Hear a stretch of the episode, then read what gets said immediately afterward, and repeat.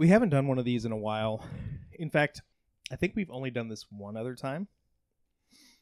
We're going to play F Marry Kill. This time with Christmas tree cakes, gingerbread people, and eggnog. Matt, you look like you you look like you have it ready. I, I actually did give some thought to this, so um kill eggnog cuz really who drinks that for fun? Um Sorry. Um F gingerbread cookies cuz you like some of that instant spice. um and then Marry Christmas tree cakes so you can have them all the time. So, I am also marrying Christmas tree cakes, also so that I can have them year round. Um, I am going to kill gingerbread people. Um, they are just the sad victim in all this, and I'm going to f eggnog because it's thick and rich. Tabitha. Not Seth here. Uh, just letting everybody know that he thought of that, I think, last night and kept giggling into himself. I had no idea what the context was. So I am also going to kill gingerbread people because I don't like gingerbread. it's gross. Um, and I'm also reading a book right now where there's an animated gingerbread person. So now all I can think about is them being alive, and then it gives me the heebs. um, I am going to f eggnog as well, but it's just because sometimes when I I'm already drunk, I f with eggnog. Like Boozy eggnog or regular? oh, what? what do you mean regular? Was that a real question? Regular eggnog is boozy. I've literally never had non boozy eggnog. Okay, fair. And I'm going to marry Christmas tree cakes because, like you said, you can have them all year round, even though we can't find them in Springfield for some reason. Does Oh, everybody Because eat? I buy them. We live in a Christmas tree cake desert. it's the it's ridiculous.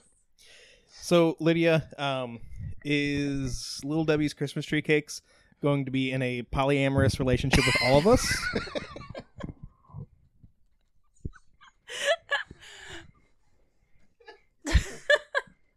it's like sister wives. Oh my but Christmas tree cakes. Now I'm just picturing a Christmas tree cake with Cody Brown from Sister Wives hair. Ew, a hairy Christmas tree cake.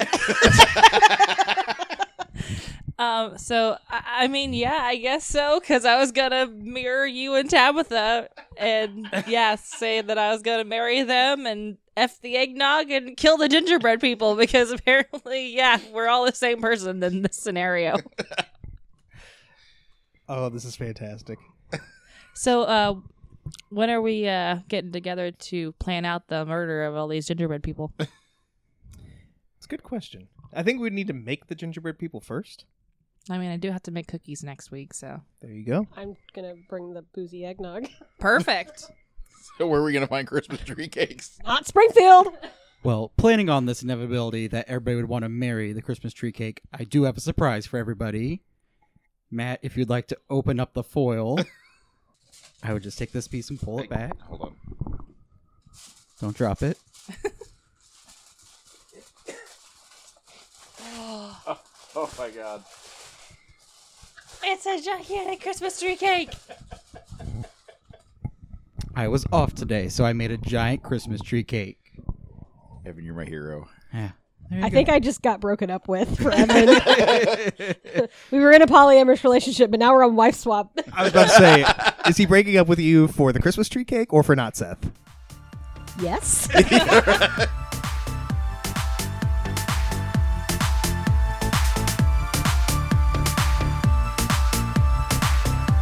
You're listening to The Geek Awakens with Mitch. Matt.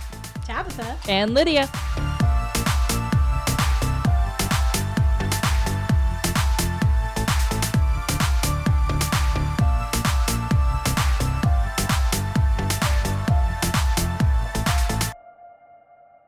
So one last thought before we move on to the rest of the show. I had this vision. So do you guys know the T Swift uh, Christmas song "Christmas Tree Farm"? No. Yeah.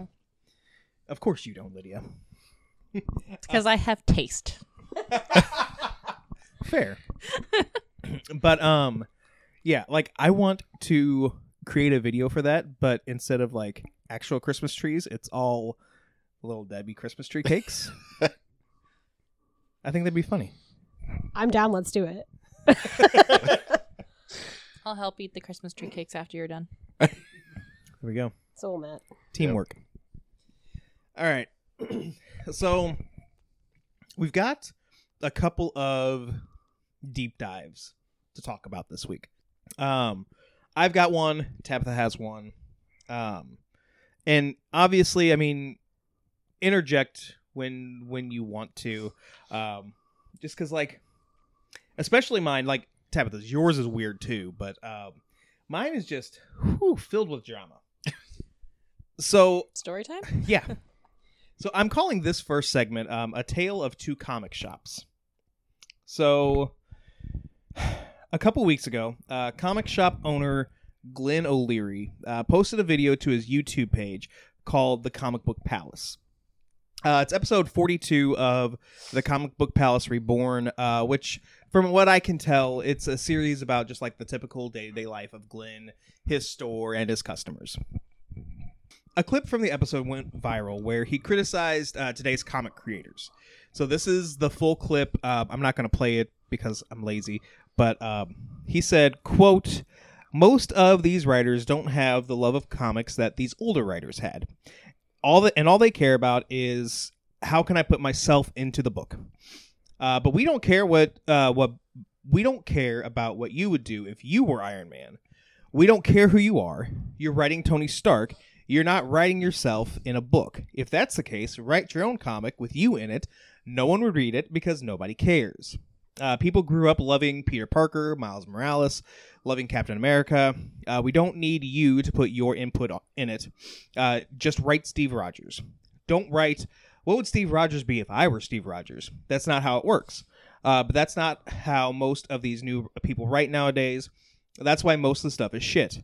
Uh, we don't care about what you do or what you would do uh, because we don't care about your life whatsoever. Just write a book, get paid for what you're supposed to be doing, and make it a good story. So, this got some not great responses, um, especially from comic creators. A couple of the ones that uh, that I saw. Uh, Donny Cates said, "quote." Don't you hate uh, don't you guys hate how when you go into a hardware store how the guy behind the counter always tells you how much hammers suck? And then uh, Jamal Igle said uh, quote he's going to be real shocked about how all comics have been written and how writing in general works. His business is dying because he refuses to change with the times. Uh, some comic creators have been coming to his defense though. Uh, gail simone uh, said, "quote This is a tiny clip of a much longer vi- uh, video. This gentleman uh, has had his store for 30 years. My hat is off to him, and I have watched his videos, and they're good fun." Um, Mark Miller also had Glenn as a guest on his own YouTube page. Um, this same episode, Mark called people who are trying to cancel Glenn and just like others in general, cancel pigs. Um, that is a different story for a different day. um, Glenn has also found some support with uh, Comicsgate or Comicsgate adjacent media. Uh, pages like Thinking Critical and Clownfish TV are singing his praises, saying it's the same thing they've been saying for years now. They've also said uh, that this is what's causing comic book stores to close and the industry as a whole to die. Uh, reading Glenn's quote, though, like, he doesn't go quite that far.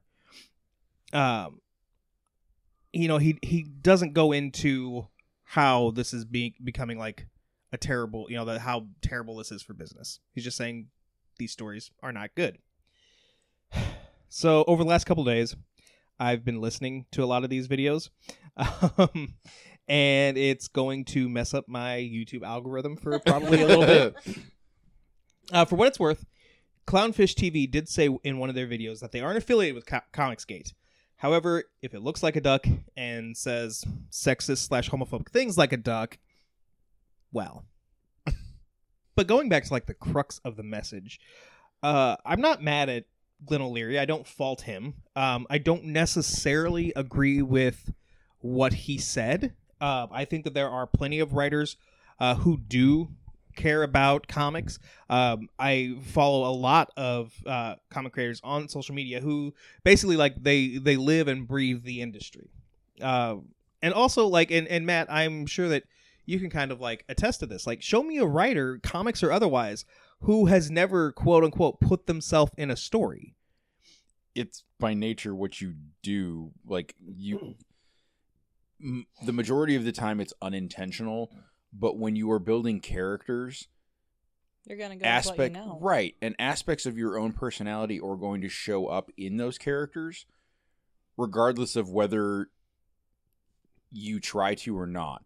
And it's not always it's not always the positive aspects it's not always the negative aspects. Sometimes they are foils for those personality traits.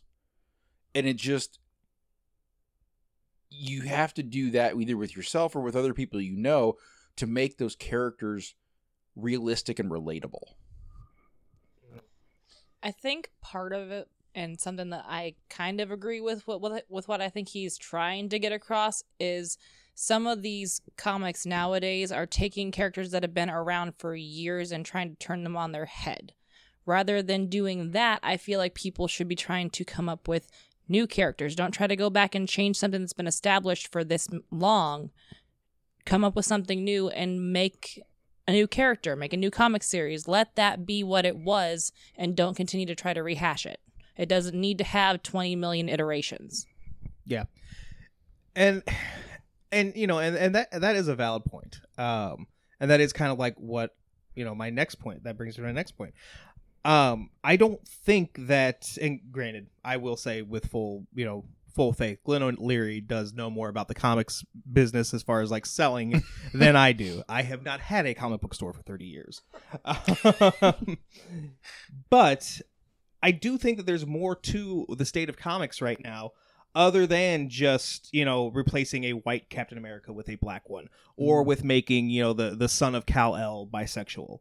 Um, but you know, like the, there are other factors at play. Like I, you know, you guys can clearly see, I will always be the type of person who will prefer a physical comic book over a digital one. Um, but it's that, that's where we're going as a society you know i even in the last few months i've found myself reading more digital comics uh, and that's even aside from what we review weekly i mean it just it's where we're going um also you know it's not lost on me that you know collecting trade versions of uh, trade paperback versions of a story arc or an omnibus or whatever. Uh, it takes up way less space and is cheaper in the long run you know? Um go ahead with what you're saying man there there are two things and there's a lot of things at play here but two things in particular. One mitch you and you will attest to this too like having read comics long enough you know my dad knows we know that that that, that it's cyclical mm. like the the the comics boom of the 90s has faded like obviously that was you know i don't want to say 30 years ago I was about to say, please ago. don't say 30 years Right. ago. but like Guys, guys, when i was right junior high high school like was was was another peak of the comic books industry. Um you know golden age silver age like they don't like those ages don't happen because it's just a consistent flat line of oh my god everything's amazing we're just gonna keep peaking. Like that's not how anything works whether it's movies tv comics anything. There are ebbs and flows. Right now i would say yes that the comics industry as a whole is on a downward slope. Is that a good thing? Is it going to die because of it? Probably not. It's been around since the 30s um but i don't think that these writers tweaking the characters is what's killing it. I think it's a matter of, like you said, trade paperbacks, omnibus editions. Right now, we are absolutely a society of binge, a binge society. All of it now, then nothing. So yeah, individual issues are going to be a lot harder sell right now because everybody's going to wait for that six issue trade paperback, read all read that story, and then wait for the next one. Which yes, does suck for the comic book stores because people aren't buying those individual issues. But that's also part of, like I said, where society is right now. So I just I I don't know. I I I see some of what he says. But he's blaming the wrong thing. Correct. The other thing too is that um you have to have writers come into these characters and bring something different or new sometimes because if everybody writes the same Captain America story since he was introduced in 1940 whatever, like Captain America has nowhere to go. He's fighting Red Skull every day. And at some point, that gets old, that gets boring. And then you really do kill the industry because you're not doing anything new. You're not introducing anything different. You're not pulling anybody new in because it's the same old story. Yeah. So, I did say that this is a tale of two comic book short stores. So, I'm not a hundred percent for sure that these are related. However, the timing sure is right for this. So, on December eighth, a woman named Maggie uh, took to Threads. Maggie's uh, thread handle is at Vegan Superkick. She says, "quote."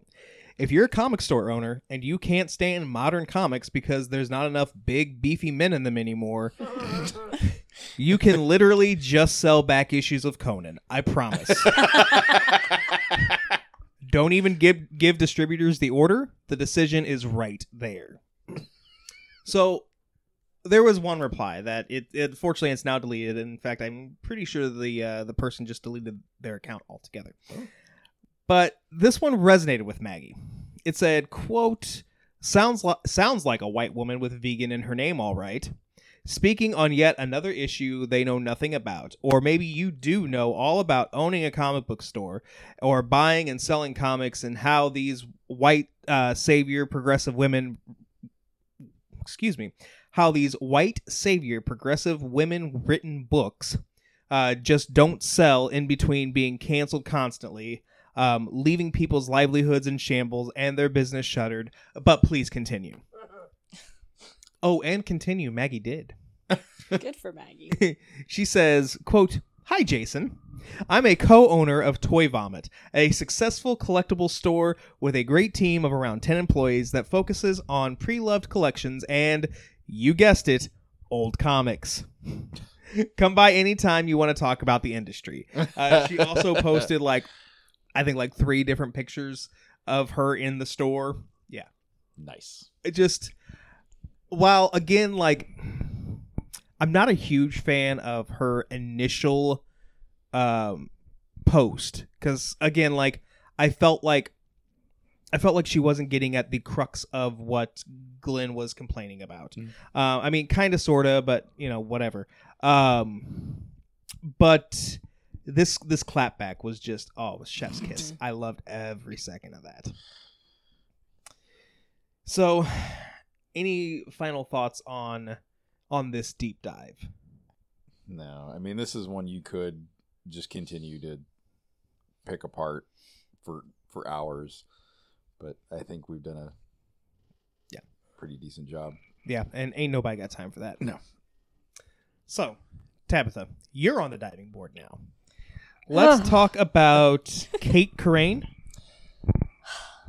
Remember that time, like last week or the week before, that we talked about how Goodreads was like, we're going to try to fix the problem that we have with review bombing. wah, wah. Just kidding. well, not just kidding. They're trying to fix it, but Not working. Yeah. Not when you do it this way. Not when you do it this way. Okay, so Cait Corrain, who was supposed to be a debut fantasy author, uh, basically created a bunch of fake accounts on Goodreads to uh, give her book a bunch of really good reviews, while giving a bunch of other books that are releasing at the same time or at a similar time as her book uh, one star reviews.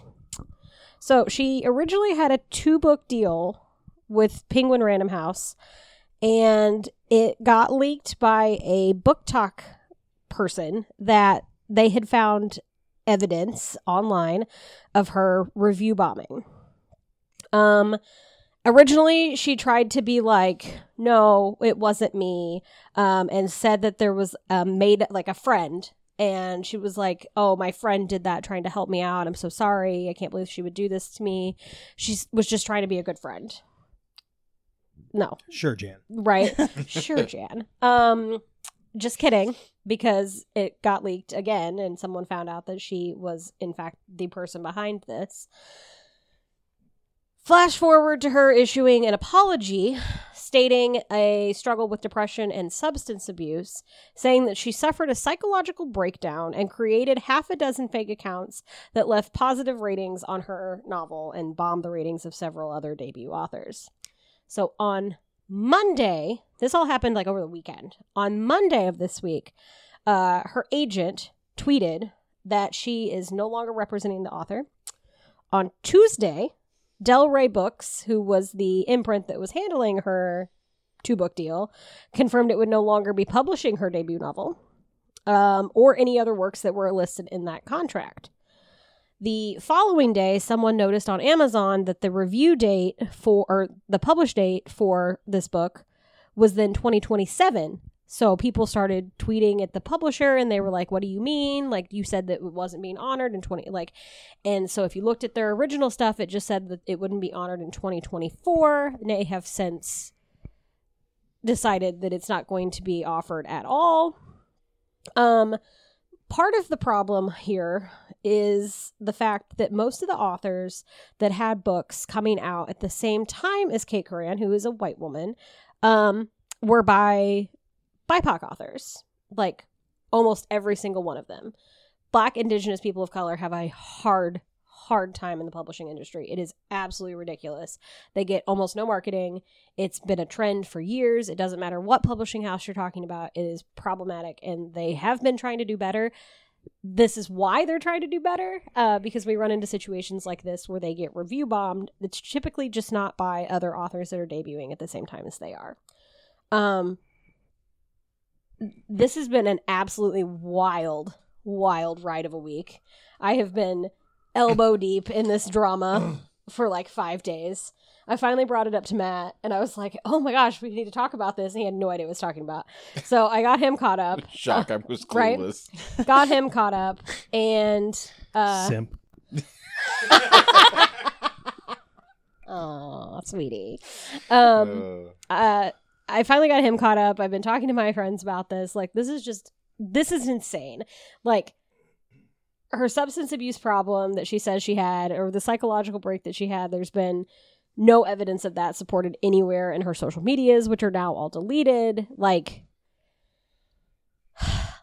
like how a how dare you? And b like why you have to be a gross human. A, a, a, or additionally to all this the main character in her upcoming book is a person of color Oh, how cute. Yeah. So i highly So rec- that's why she ma- thought it was okay. Right, yeah. Um, I highly recommend getting on the internet and just looking up the uh, list of people that were harmed by these one review, Yep. One star review bombs on Goodreads and try to find a book by them. Um, there's pretty comprehensive lists floating around the internet of all the books that she one star review bombed. Um, this took some serious prior proper planning on her part, and to think that she just did this on a whim because she was drunk is absolutely unheard of. I mean, at least she didn't pretend she was dead for five years and then go, Oh "Oops, no, I'm not. Just kidding." I like to forget that that woman existed. she did. I also just love the irony of the fact that yes, let's write a book about a person of color and then actually like, you know, shit on real life people of color that are trying to make their way in an industry just like you are. That's just some great hypocrisy there. Yeah. Just the idea that like, okay, like if you're gonna make a bunch of fake accounts and like give yourself five star reviews, like okay, fine. That's that's shady. But um but yeah, so like if it stopped there, I'd be like whatever. but the fact that yeah, you're you're doing this, and uh, take take the fact that these you know that these are people of color like out of the equation. These are still people who are, I'm assuming, all up and coming authors like her. It's not like she's review bombing Stephen King, which good luck. um, so it's like it's it's one of those situations where you want to lift up the other people with you. You know, like that's that's how I would want to do it in a, in a perfect world. When one person succeeds, we all succeed. there is it, it's not a constant discussion um but it pops up every once in a while especially when issues like this show up um in and amongst the writing community online. Um as far as how to handle reviews of your own and handle reviews of other authors. Um i know a few authors online that actually refuse to rate other authors' books on things like Goodreads or Amazon. Like, if you pass it off to them and say, hey, will you read this? Will you blurb it? They will do that, but they're not going to give a starred review on Goodreads. Um, not that they don't want to promote them. Like, they will share when your book goes on sale. They will share all of your social media posts. Um, but but it's a matter of um, like toeing that line so that you're not playing favoritism, you're not belittling other people. Um, so I don't know. That, that's a debate that kind of happens like internally, but like a- as an author themselves too, that's part of the discussion is that you don't you don't read your own reviews because it's just gonna get you into hot water. Fun time to be a d bag. All right, are we are we done with deep dives? Yeah. Okay. Dry ourselves off. Don't like that. No. No. You've already gotten eight shaves today, pre show. Can you just keep it under 10 for the day? We'll try. that means no. All right. Um. So I guess in that case, let's go ahead and open up the pull list. What's on our pull list this week? We've got three books to talk about this week. Um, the first one is Blondie Against the Odds. Uh, it's out now from Z2, written by Amanda Conner and Jimmy Palmiotti, with art by John McCrea. Uh, so the oral history of the legendary band Blondie is mixed with artistic interpretations of some of their classic hits, um, also showing how the band had to kind of fight their way to prominence. Um, I'm not the target market for this comic. Um, I've I don't know that I could name you five Blondie songs, so uh, I am sure that especially some of the interpretations of some of their hits uh, I feel like that would have been a lot better suited for people who are fans of the band. Um, so all that said, um, I really like. I'm not. I'm not completely finished with this book. I'm about halfway through, but from what I can tell so far, it's like the the oral history. Um, I, I really enjoyed the way that it was done. Um, it was very much like you know, if we're looking at some of the uh, band members' childhoods, you know, like they're still talking as if they're adults, you know, and like talking about their upbringing and whatever. Um, I'm describing it very poorly, but um, Amanda Conner, Conner and Jimmy Palmiotti, like they did a really good job with that. Um, some of the other uh, like interpretations of their songs, some of them were they would like uh how do I want to put this? They would put like the lyrics, but against art. Whereas there were others that basically wrote a short comic that was based off of the song, which I thought was really cool as well. Um, yeah, again, if if I'd been a fan of Blondie, I'd been like, "Oh my god, this is awesome." I think if you're a fan of Blondie, you'll probably think it's awesome. Next up is Rick and Morty presents Rick in a Box. Uh, it's out now from Oni Press, written by Rafer Roberts with art by Zander Cannon. Uh, Rick and Morty come back from an adventure, but need to spend time in a sealed Orgon chamber to return to normal.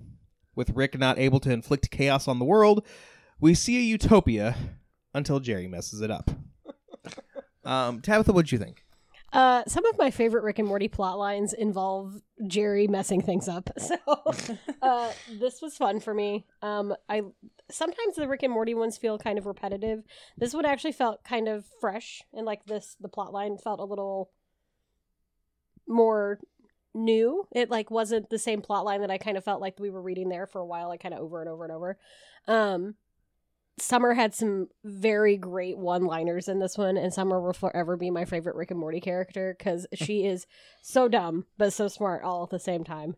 Um, again, these are just like watching episodes of the show. I'm never gonna have a terrible thing to say about a Rick and Morty comic. Yeah. Um, yeah, I really enjoyed this, especially like once I kind of picked up on what was happening and like the world was becoming a better place and all that Mhm. kind of stuff. I was like, that's hilarious. and the moment where we see where Jerry messed up, I'm not going to spoil it, but I was just like, that's so funny. It's so funny. Um, this yeah, kind of like what you said. I mean, I've I've watched a handful of Rick and Morty episodes throughout the years, uh, but every time that we we read one of these, I just I enjoy every second of it. Matt, what'd you think? Um, I think I I didn't get all the way through this, so I think I kind of missed where it was going and missed the point. Um, because the first half to me seemed, I guess, a little flat. Um, not 2D, just flat. Um, but maybe it's because I, I I didn't get to the point to kind of explain why everything and how everything was happening. Um, but early on, it just seemed to be missing some of the the punch of of standard Rick and Morty. Um, it was it was nice that it was a little bit different spin, so it wasn't just a disaster of an adventure for the two of them. Last book we're going to talk about is, um, did we decide on Micah? Mika. Mika. Mika. I will always have a 50-50 chance at that name and will always get it wrong. so, Mika and the Gurgler. Uh, it's out now from Oni Press. Written by Agata Loth Ign- Ignaciuk with art by Berenika Kolomycka. So, Mika is a young explorer who must face the Gurgler, aka the washing machine when her stuffed frog gets trapped in there. Can she do it with the help of her other friends? Lydia, what'd you think? I thought this was cute. Say the whole adventure of trying to save the frog, which I thought was cute because let, let's save the semi-aquatic animal from the water. but that's the mindset that children have. So just the whole little adventure of trying to save the frog from the washing machine is just adorable. And the art style is simplistic and I could definitely see sitting down with the two older kids and flipping through the pages of this and giggling about it. So Yeah, agreed. The art with this agreed about the art, not agreed about like flipping through the pages with your kids. That'd be kind of weird. Um, I mean, they're very friendly. They'd probably just like crawl up next to you and be like, "Hey, look at this!" yeah, fair. um, but the art style, I like. The art style matched the tone and the theme of this book perfectly. Um, yeah, it's it's a very cute, simple story. Um, yeah, I didn't even think about the fact that it was a frog and how, you know, the frog probably would have been okay. um, but yeah, I just I loved the kind of sense of adventure. Almost had like almost had like a Rugrats feel to it, you know, Mhm. that that kind of thing. Uh, Matt, what'd you think? this is really pretty much 100% something that would probably happen to most little kids. Um, you know, the loss of a toy, finding out where it is, the shenanigans that ensue in order to try and get said toy back, um, and the disaster left in Mika's wake, and mom is just left to deal with the cleanup, and Mika's like, everything's okay, Frog is fine, and that's like Just walks away. yeah like that's like that that's that's kids pretty much to a t in a lot of cases so um it, it hit a lot of things very realistically um I, I did enjoy the art style i also really loved um mika wearing that tiger costume the Mhm. entire Mhm. time um kind of reminds me of the nine year old and his charmander costume that he wears constantly Tabitha, what, what about you? Okay. Here I come with my Spock brain. All right.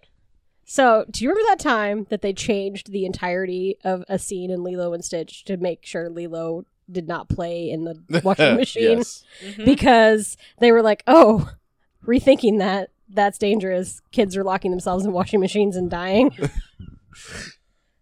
That's all I could think about. I was like, oh my God, is she going to get. I didn't really realize this was a kid's book. I was like, what dark shit is this? this kid's going to get in here and die, and then they're going to go on an adventure, but it's actually just purgatory. Like, that's what I thought was happening. I was like, oh my God, she's going to get in there and she's going to die, and then we're going to follow her death adventure. That's what I was expecting to happen the entire time I was reading this until I got to the end and I was like, oh, okay. Spock brain, don't let your kids play near a washing machine. Thank you. PSA. Don't put it in movies and graphic novels for children because they're going to be like, ooh, washing machine. And then they're going to get in there and they're going to die. Okay, bye. Not gonna lie, it's probably a miracle that I never got like dried because I Mhm. would take a blanket and crawl in the dryer and just sit there and read. Um, two things. One, while I wouldn't want the story to be about a small child, um, I love the idea of that story. Like, make it make it an older person, like I don't know, like young, like I don't know, eighteen to twenty five or whatever, and for some reason ends up in a similar situation. I'm here for it. See, I feel like that age group with a washer or a dryer tends to go like a very different direction.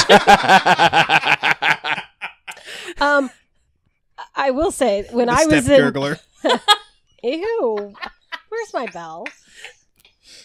I'm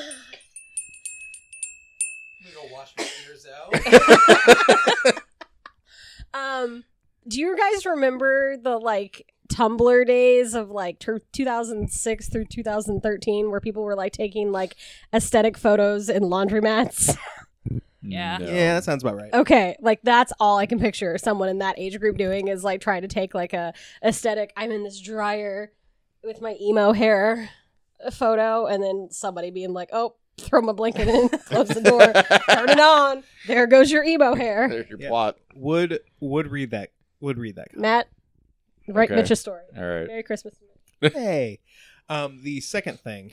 So when I lived with the cats and we had a washer dryer like in our house, whenever I would do laundry, I would always. so it started off before I could start the dryer. I had to make sure that I knew where the cats were, aka I could see the cats. so sometimes it would even be like I would go upstairs and I see two pairs of eyes. I two I see two pairs of eyes. I can start. Eventually, I got over that part of it, but I would still inspect that dryer very carefully before I started it because that was the last thing I needed was to open up a thing of dried clothes and a dry cat. It's the opposite of a wop, by the way. oh my. And there's Ted Shave. Turn off his mic, please. Mine doesn't have an on-off switch. Yours didn't even pick up those words. All right, let's go to gut reaction. Ow! Gut reaction. So we're gonna start tonight with actually a little bit of vault news. Um, hey Matt, Hey, what? remember when we tried to do that like other podcast with with, with yeah, booze and stuff? Yeah. So it was a good time for three episodes. yeah, which third episode coming soon. if we ever pick that up, um, we should probably look into this. So, Vault is teaming up with Buckle Down Brewing to release Barbaric Blood Red Ale. Uh, according to Buckle Down's Joe Jung, uh, Barbaric Blood Red Ale uh, starts with authentic pale ale malt for a bready backbone, complemented by the robust spiciness of rye malt. Uh, Chinook hops uh, lend a subtle hint of pine aromatics. Uh, Barbaric Blood Red Ale uh, will be released on December 15th exclusively in four packs at Chicagoland Binny's uh, and in draft at Buckle Down's Tap Room. Uh, giant thumbs up for this. A, because it's barbaric related. B, because that beer sounds effing amazing. And C, I actually have a chance to get this. Uh, Tabitha.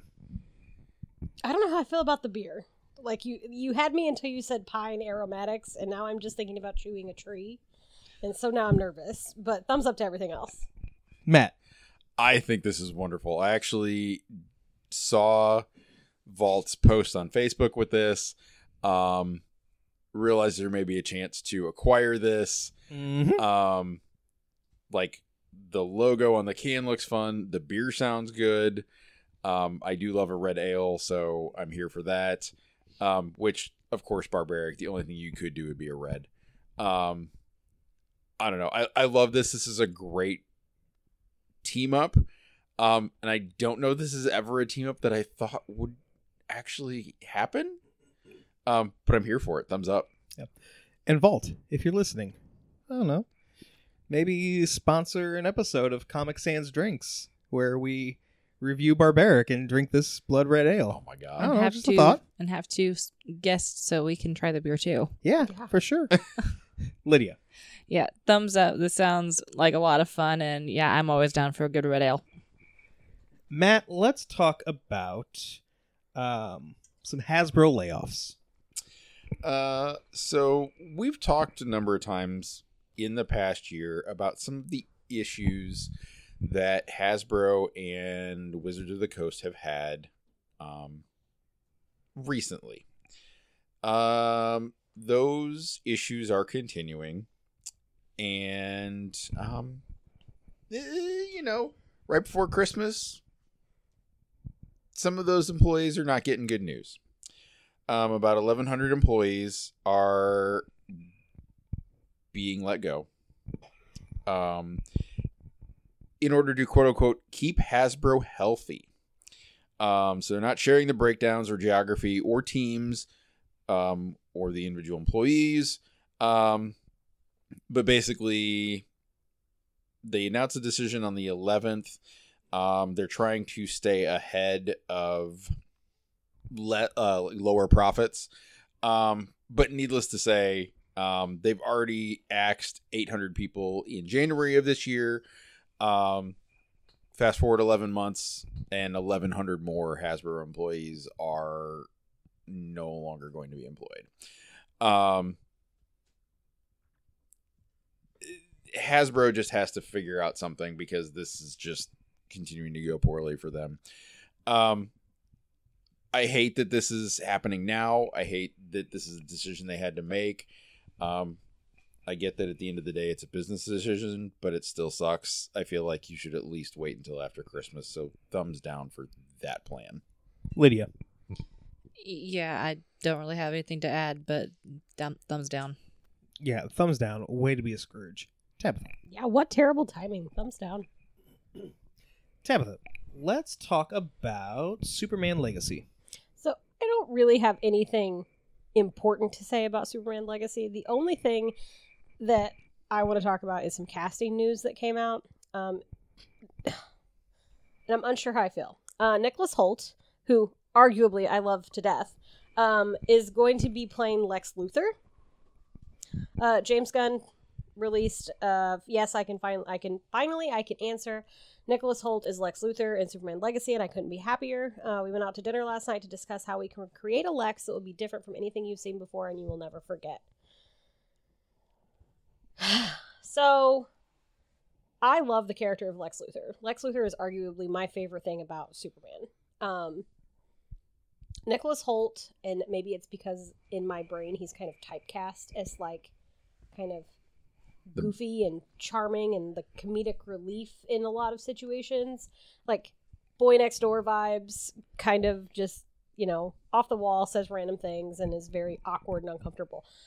None of those words that I just used would I also use to describe Lex Luthor in any iteration that we've ever seen Lex Luthor. So I'm while I don't like the fact that in my brain I've typecast Lex Luthor, or pardon me, I've typecast Nicholas Hoult, I have also got a vision in my head for Lex Luthor that Nicholas Hoult just does not meet. So I am apprehensive to see how this is um, and how this goes. I'm going to go with a solid thumb sideways until I see actual footage. Matt. While I do have to agree with you as far as the kind of typical character that he seems to play, um, I also feel like Nicholas Hoult has played some off the wall roles. Um, I mean, he was in one of the Mad Max movies. He was Beast in an iteration of X Men. Um, so he has the acting chops to play a bunch of different roles. So I'm gonna go tentatively thumbs up just based on his skill set. Lydia. Yeah, I agree with both of you. I think he does kind of get typecast a lot, but I feel like he has the ability to break out of that typecasting. So I am tentatively excited to see what he can do with this, but I would want to see more before I would give an actual thumbs up. So I'm going to go set, thumb sideways. Um, I know the name Nicholas Hoult.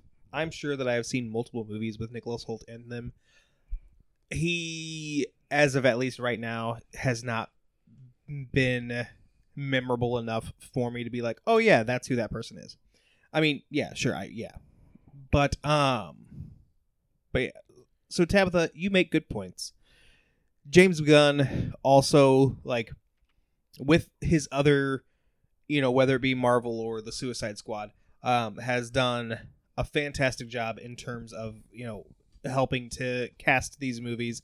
He's done a really good job, at least on paper, with the other casting announcements for Superman Legacy. Um, I think that I think that Nicholas Hoult is probably good for the job. Um, but you know, sure, I can I, I can share your concern, so I'll go thumb sideways. Matt, let's talk about Eyes of Wakanda. Uh, so as popular as Black Panther is, um, at this point we don't know when we're getting a Black Panther three, but we will be getting an animated Black Panther show on Disney Plus. Um, it's going to be titled Eyes of Wakanda. Um, and all we know really at this point is that it will arrive sometime in 2024, um, along with X Men 97 and Spider Man freshman year. Um, there's literally nothing else to it other than the announcement of that. Um, I don't know. This is definitely a good property for them to pick to expand upon. Um, as far as plot, characters, casting, animation style, that's all left to be seen. Um, I, I don't feel like Disney Plus is do overdoing it with the animated, like they did with the uh, live action. So I'm gonna I- I'm gonna again give it a thumbs up um, on the hope that they've again they picked a good property um, and that they are are gonna do it justice. Lydia. Just because I'm probably not going to sit down and watch it, I'm going to go with them sideways, but I do like that they chose this to kind of expand upon. Yeah, I'm also going thumb sideways. I love the idea of this, but Disney Plus is just whether it's Disney or whether it's Marvel, whoever's you know really behind it, it's like y'all pump the brakes. just a smidge. Tap. Yeah, uh, animated live action or whatever. I still feel like they've kind of oversaturated us with Marvel products. I am, however, glad this is Black Panther because I feel like we've gotten so much of everything else that it's it's it's nice to see this coming out, um, animated, live action or otherwise. I feel like also Black Panther, if they were to do live action, would be very expensive based on like the tech and things that would be required. So doing this in an animated style is probably very, very, very helpful fiscally for Disney. so thumbs up to that. Uh, Matt, we're going to stay with you and X Force number 50. Um, so I'm going to bring up the story. I'm going to pass this around so everybody can see this because you you really have to see the cover um, for this issue. Um, John Cassaday is doing the art. Um, this is coming in March of 2024. They've already shown us the cover uh, for X Force number 50. It is Beast uh, or Hank McCoy taking on Wolverine. Um, and the cover's been released, and the internet is kind of up in arms. Um, let's just say, yep, the art for B, the art one, the art on the cover one doesn't match John Cassaday's classic style in other things that he's done. Um, and it also seems, even though it's a cart, even though it's the comic, is very cartoonish and Eh. um the oh the uh what do you call it the proportions are kind of off for the characters Can I Uh. ask why Beast looks like King Kong? don't know Okay. don't know um but there are a lot of people chiming in all over the internet on this cover and basically kind of wondering how um he got the gig for this when um other people who do uh objectively better um cannot get big time work with Marvel and DC. So um I'm going to give thumbs down to this cover cuz it does it looks it looks bad. Um and I am almost hoping that it's like a like a variant. Lydia. So this thing, uh, my eight-year-old nephew draws better than this. Like, why? Why are Wolverine's arms so short? And why? Yeah, why does Beast look like? Yeah, I'm so confused as to why this is the cover they chose to go with, and I don't like it. It makes me uncomfy. So thumbs down. Yeah, thumbs down. Um, Beast is serving ugly Sonic vibes. I didn't really. I was so distracted by Beast, I didn't really realize how bad Wolverine looked until Lydia said something about the arms. Why is his torso so long? Like the, like His it's, it's proportions are so wrong. it's like the cover of uh, Ready Player One, where his leg was six miles long, but the opposite problem. Like this just looks this looks bad, and the coloring also looks like it was done in Microsoft Paint. Like it does not look good. Oh, I'd missed that one. There was one comment that goes, uh, "It's the feel good cover of the year. Gives the rest of us average artists real hope." Oh wow! Zing. Woo! Hadn't seen that one before. Now, sorry. yeah, I'm giving the whole thing a thumbs down. I'm just I'm uncomfortable with that that art, and I don't want to see any more. All right. So I'm going to apologize to Lydia and Tabitha. Uh, the next three stories are Doctor Who related. So can we just like sit this one out or what? I mean, I'll still ask if you have opinions. Oh, so I still have to listen? Yeah, sorry. It's fine. So, I'm just gonna disassociate. Same.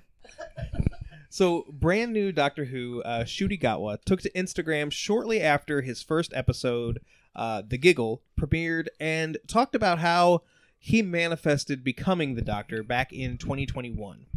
Uh, Ncuti showed a text to eight, uh, to his agents that read, "I'd love to play either Willy Wonka or Doctor Who, just in case either of you have a magic wand."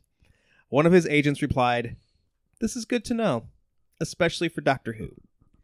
Giving this a thumbs up. Um, this is so wonderful. It's so you know good to it's it's always heartwarming to see like people cast in like these kind of like iconic roles uh who were fans of the show who you know will do the role justice um yeah i just i love this and way to shoot your ch- way to shoot your shot Ncuti tabitha Say that five times fast.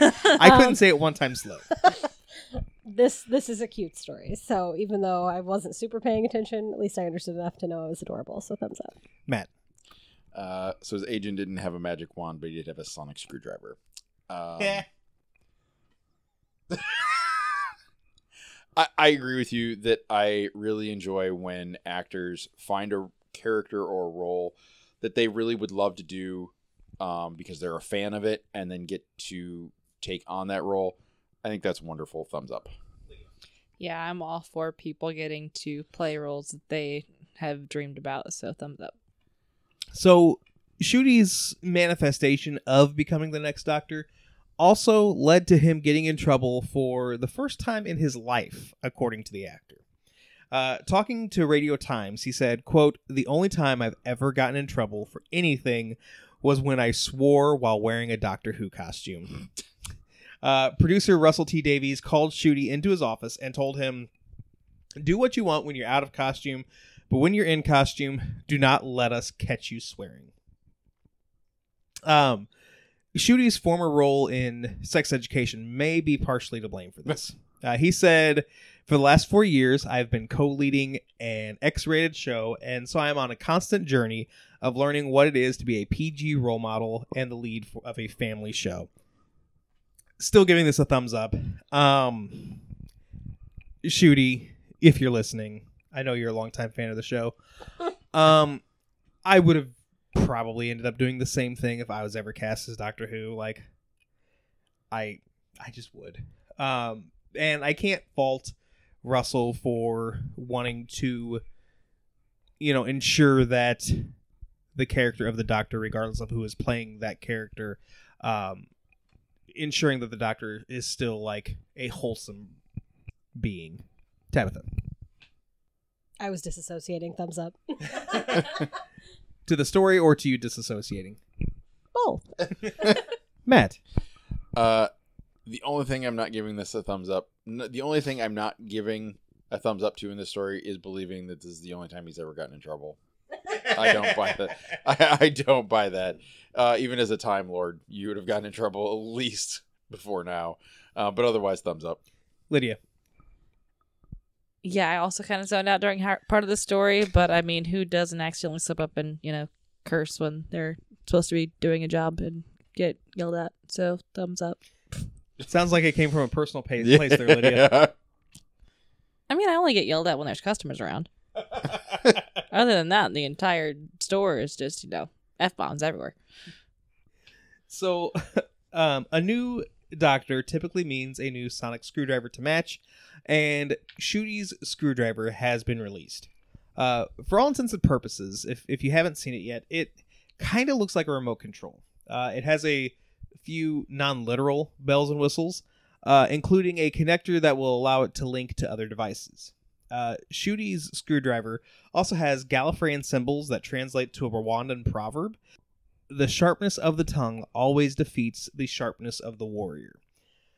Also, in case you didn't know, Ncuti was born in Rwanda. Um, I'm giving this a thumbs sideways.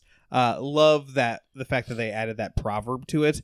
I'm not super sold on the design of the sonic screwdriver. I think, uh, I think it'll grow on me. I think I will come to love it, but uh, I don't know about just yet.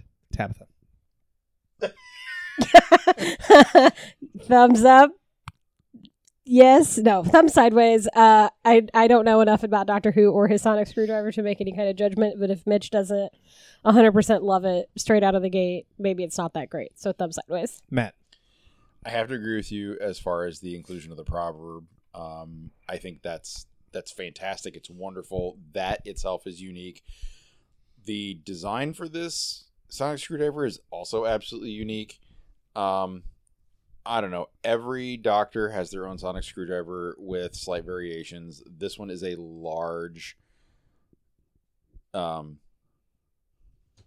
variation, um, diversion. I don't know what the word I'm looking for is. Um, Deviation. deviation. Thank you. there it is. Um, I kind of want to see how it comes into play during the season before I pass final judgment. So I am also going to go thumb sideways. Lydia. So fancy way of saying the pen is mightier than the sword. Yeah, basically, yeah. Okay. Well, you guys still seem a little skeptical, so thumb sideways, I guess. Um, last handful of stories. Let's try to go through these kind of quickly. Uh, Matt, let's talk about the Fortnite Festival. Um, I, I, I, I, this just gets weirder and weirder, honestly. Um, my two kids love Fortnite. They play all the time, but everything's always a damn update. Um, and now they've updated and included Guitar Hero in Fortnite. Um, it's not it's not Guitar Hero, but it's this Fortnite festival where four members get to play in a band. One is singing, one is drums, one is guitar, one is bass. And while right now there is not a controller shaped like a guitar for Fortnite, um, supposedly it's coming probably as early as January. Um, just stick to what you're freaking good at. Like, let Fortnite be Fortnite and let Guitar Hero be Guitar Hero. Um, they've already added Legos and like Rocket League racing and God knows what else to Fortnite. Just I don't know. Y- You can you can be you can do what you're good at and not try and take over everybody else's ideas. So thumbs down. Lydia. Yeah, I agree. Thumbs down. Like, stay in your lane. Yeah, I'm going thumb. Well, no, I'm gonna go thumb sideways on this. I don't understand it, but at the same time, I am not Fortnite's target market. Tabitha. As someone who has to live in a house with the children who get mad when these updates take four, 14 hours, I'm going to go a when they take a huge, Fortnite, literally, Yeah. uh, I'm going to go huge thumbs down.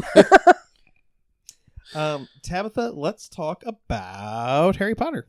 so someone had all my dreams come true. Um, a first edition Harry Potter book was found in a bargain bucket and sold for $55,000 From the bargain bucket? from the bargain bucket. No, they bought it in the bargain bucket for okay. $10. All right. I was like, wait a minute. Yeah, that's not a bargain. no, they bought it in the bargain bucket. Wow, for ten dollars. Say that three no, wait, hold on. They bought it in the bargain bucket for.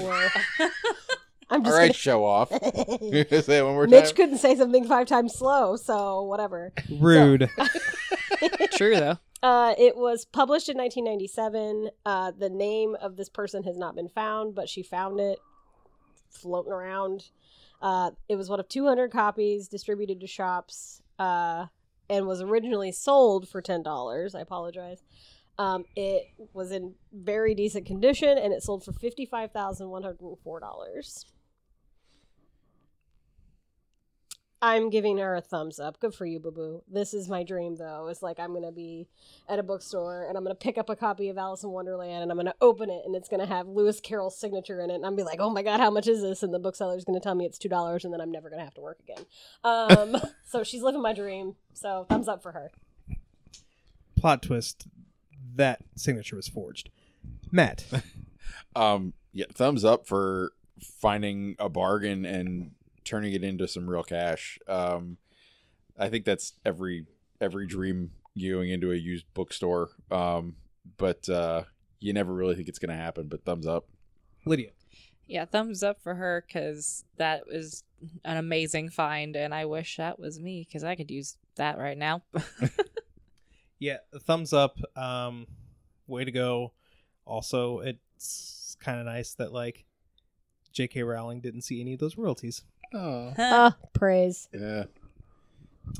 Um, Matt, let's talk about uh, The Walking Dead Betrayal. Uh, this game, I, I'm just going to use the the phrase that's in this article. Um, this game was dead on arrival. um, it was uh, Walking Dead Betrayal released uh, less than three months ago, and it is already being shut down and pulled off of Steam. Um, So I'm it's lost its steam. yeah, it's lost all its steam. this zombie is absolutely dead. Um, Quit kicking your dead horse. Tell us a story. It's a zombie horse now. um, it the game is so bad. The reviews are so bad. There's so many bugs. Um, Because of the dead horse? oh my god!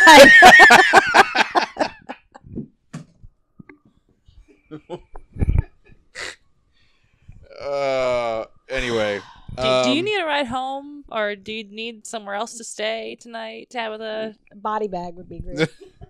For the horse? I knew he was gonna say that. needless to say, um, within a couple of days, this game will no longer be available on Steam. Uh, when that's done, when it's pulled from the service, you, those that bought it or downloaded it won't be able to play it either. Um, this is not the first Walking Dead game this has happened to. I think this is the second one. Um, just let sleeping zombies lie. Thumbs down. oh, down. Jesus Christ. Lydia. I hope that they give the people that spent money on it a refund if they're going to pull it like that after it being up for only a short time. But at the risk of adding to all these endless dead puns, I feel like Walking Dead has stopped walking a long time ago. So maybe you should just, you know, let it die. Thumbs down. Nay. Thumbs down. Tabitha.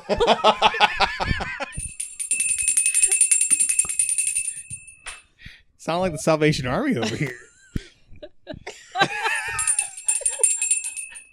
Hold on to that. Uh, thumbs down to everything, Mitch included. You realize this is because you challenged him earlier. It's because I let him get away with it for so long. Okay.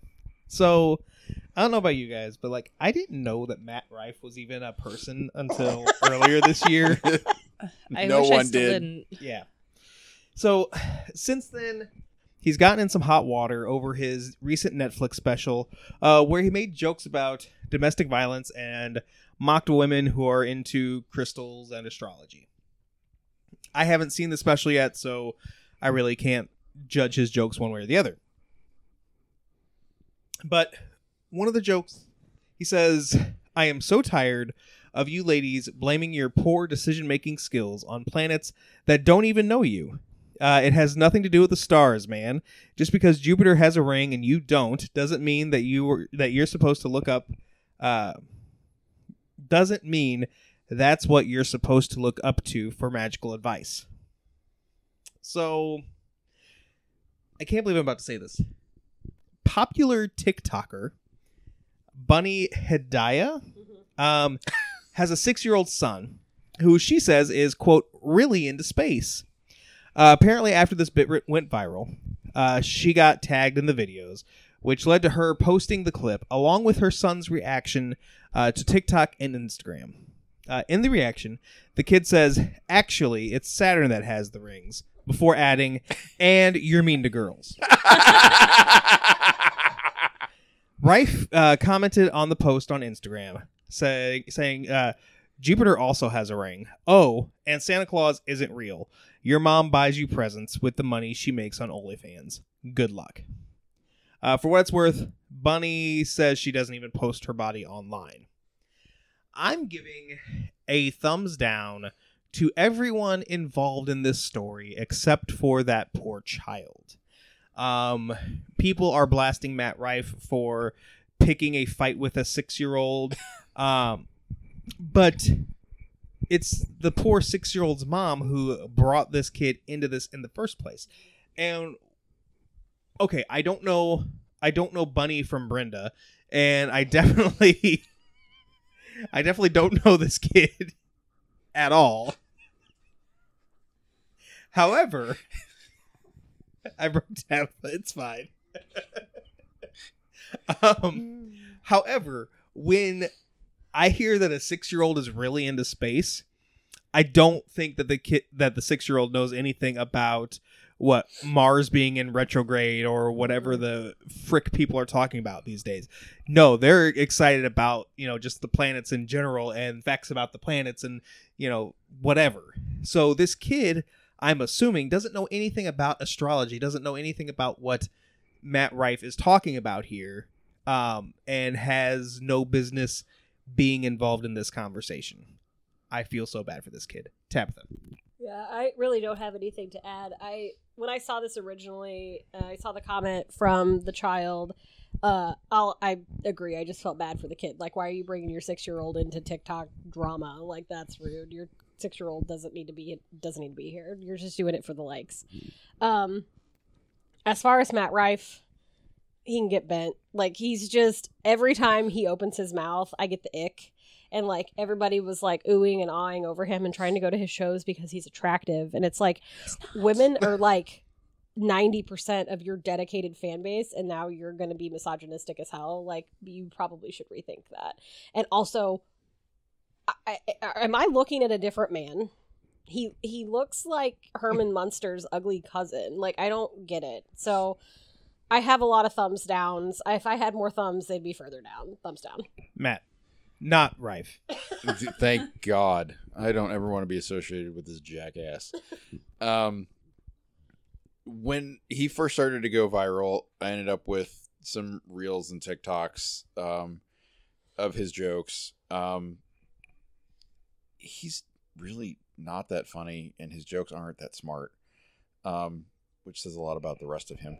Um, this whole thing, like I, I do, I feel bad for this six year old kid who got drug into this. Um, but thumbs down for everybody, but this poor kid who's just a, a nerd about space. Lydia. Yeah, same. I didn't know who Matt Rife was until earlier this year when he started showing up on my reels, and he annoys me every single freaking time he pops up on Facebook now because he's just a rude jackass, like you said. And the fact that this mom decided to pull her kid into this just for views pisses me off. I feel bad for this kid. Your kid should not be on social media. Thumbs down to every single one of you. Matt, you've got a follow up about CosMc's. I do. So, not everybody loves it, mostly because, um, yes, that was a McDonald's joke. Um, Don't be mad at me. I'm not mad at you. I'm rolling my eyes at the population.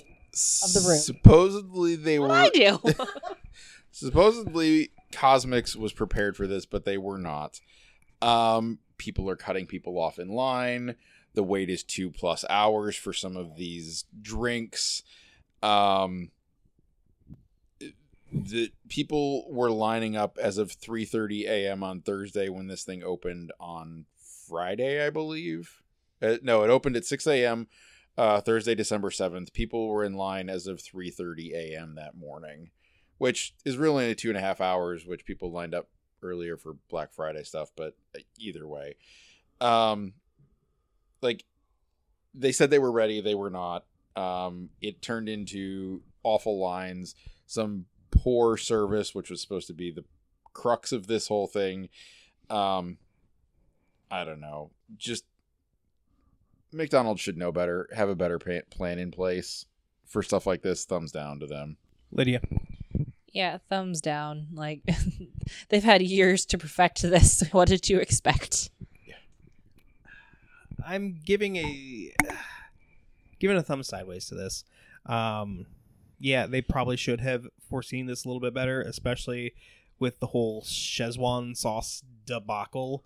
um, but at the same time, like people are weird, man. Like they, yeah, I'm I'm sure that they were prepared, but they just weren't prepared for how crazy some of these people would be. Tabitha. You can make McDonald's as bougie as you want. Your clientele's still going to be the same. Truth. Tabitha, let's drink some Doritos. I really Ew. would like to not do that. Um, but you can. Uh, Doritos is getting a custom spirit. We'll just say that. Um, it is a. Oh my god, I can't. eh. Every time I look at this, I almost want to gag. Um, nacho cheese flavored booze. Um, That why you're playing Xbox with your Sonic controller. Why does that have to keep getting brought up?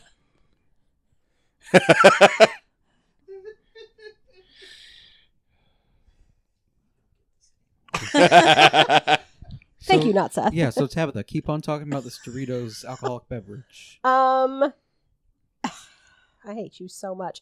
The spirit's flavor opens with umami and tangy aromas of nacho cheese, moving to the deeper corn forward flavors of the chip to finish on a soft, salty note.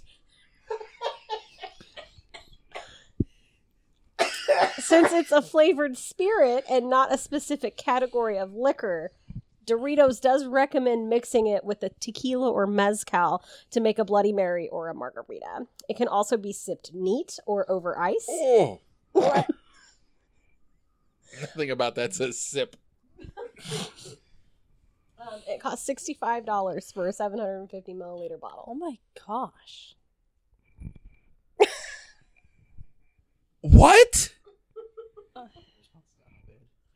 Sixty-five dollars? Mm-hmm. Mm-hmm. For seven hundred fifty milliliters No. for nacho cheese flavored spirit to make a Bloody Mary, which or a margarita, which no one should ever do that. This is also described as if Doritos were prepared by a sommelier, and that's weird. I just I don't like that. I can't I can't get over finish on a soft salty note. Mm. I can't get past the corn forward. So you're gonna give it a thumbs up, or a I'm thumb- gonna go giant thumbs down.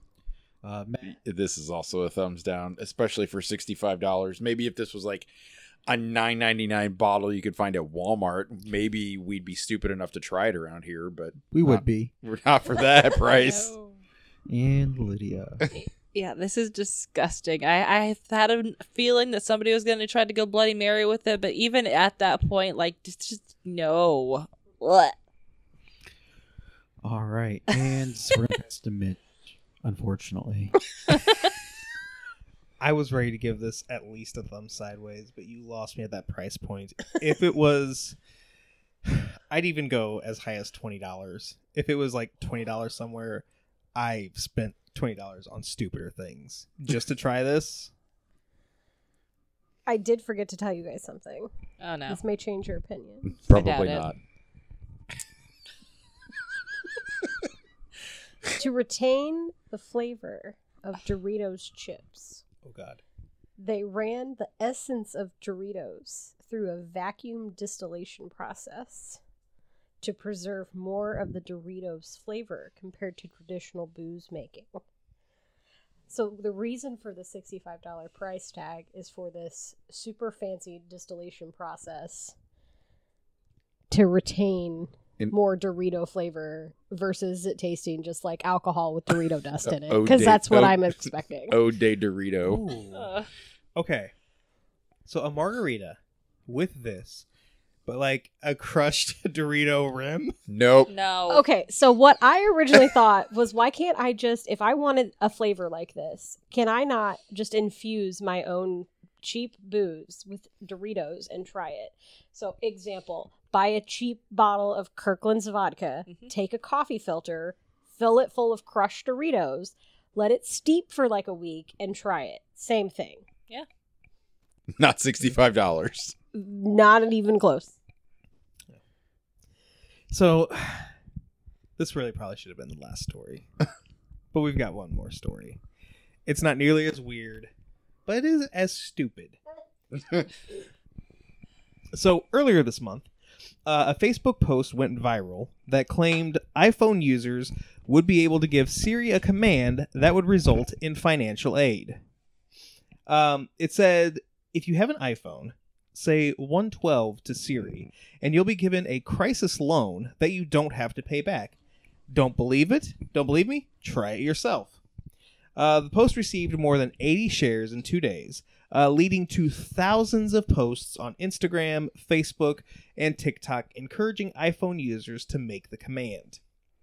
Plot twist doing this does not give you financial aid.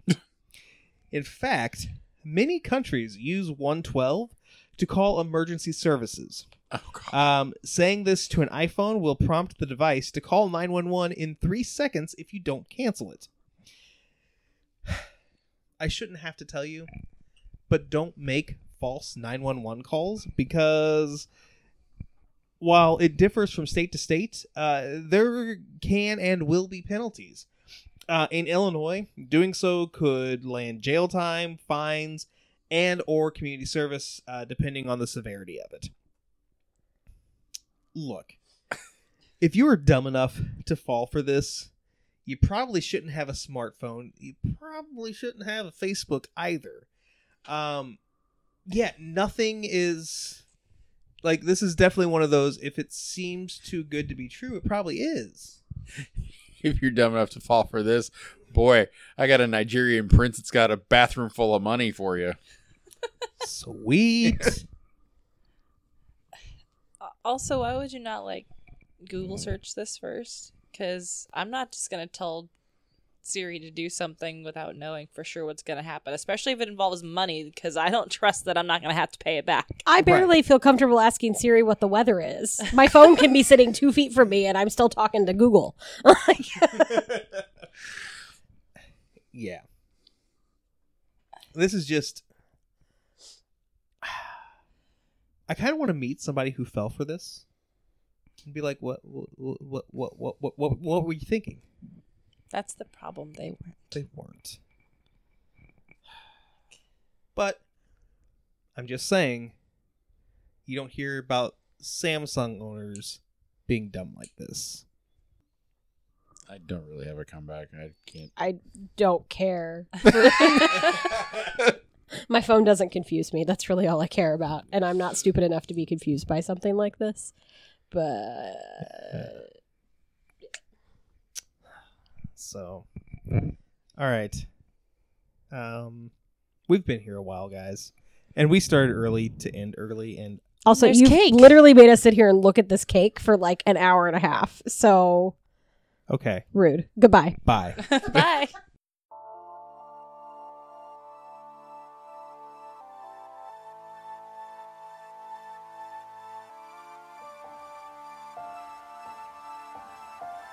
That's going to do it for this episode of The Geek Awakens. If you have any questions, comments, or concerns, shoot us an email at thegeekawakenspodcast at gmail.com. It would be a shame if you didn't follow us on Facebook and Instagram at the Geek Awakens Podcast or on Twitter at Geek Awakens. Theme music created and produced by E. Cannon Beats. Our logo was designed by Shay McCain. Thanks for listening. We'll catch you next time. We're boldly gone.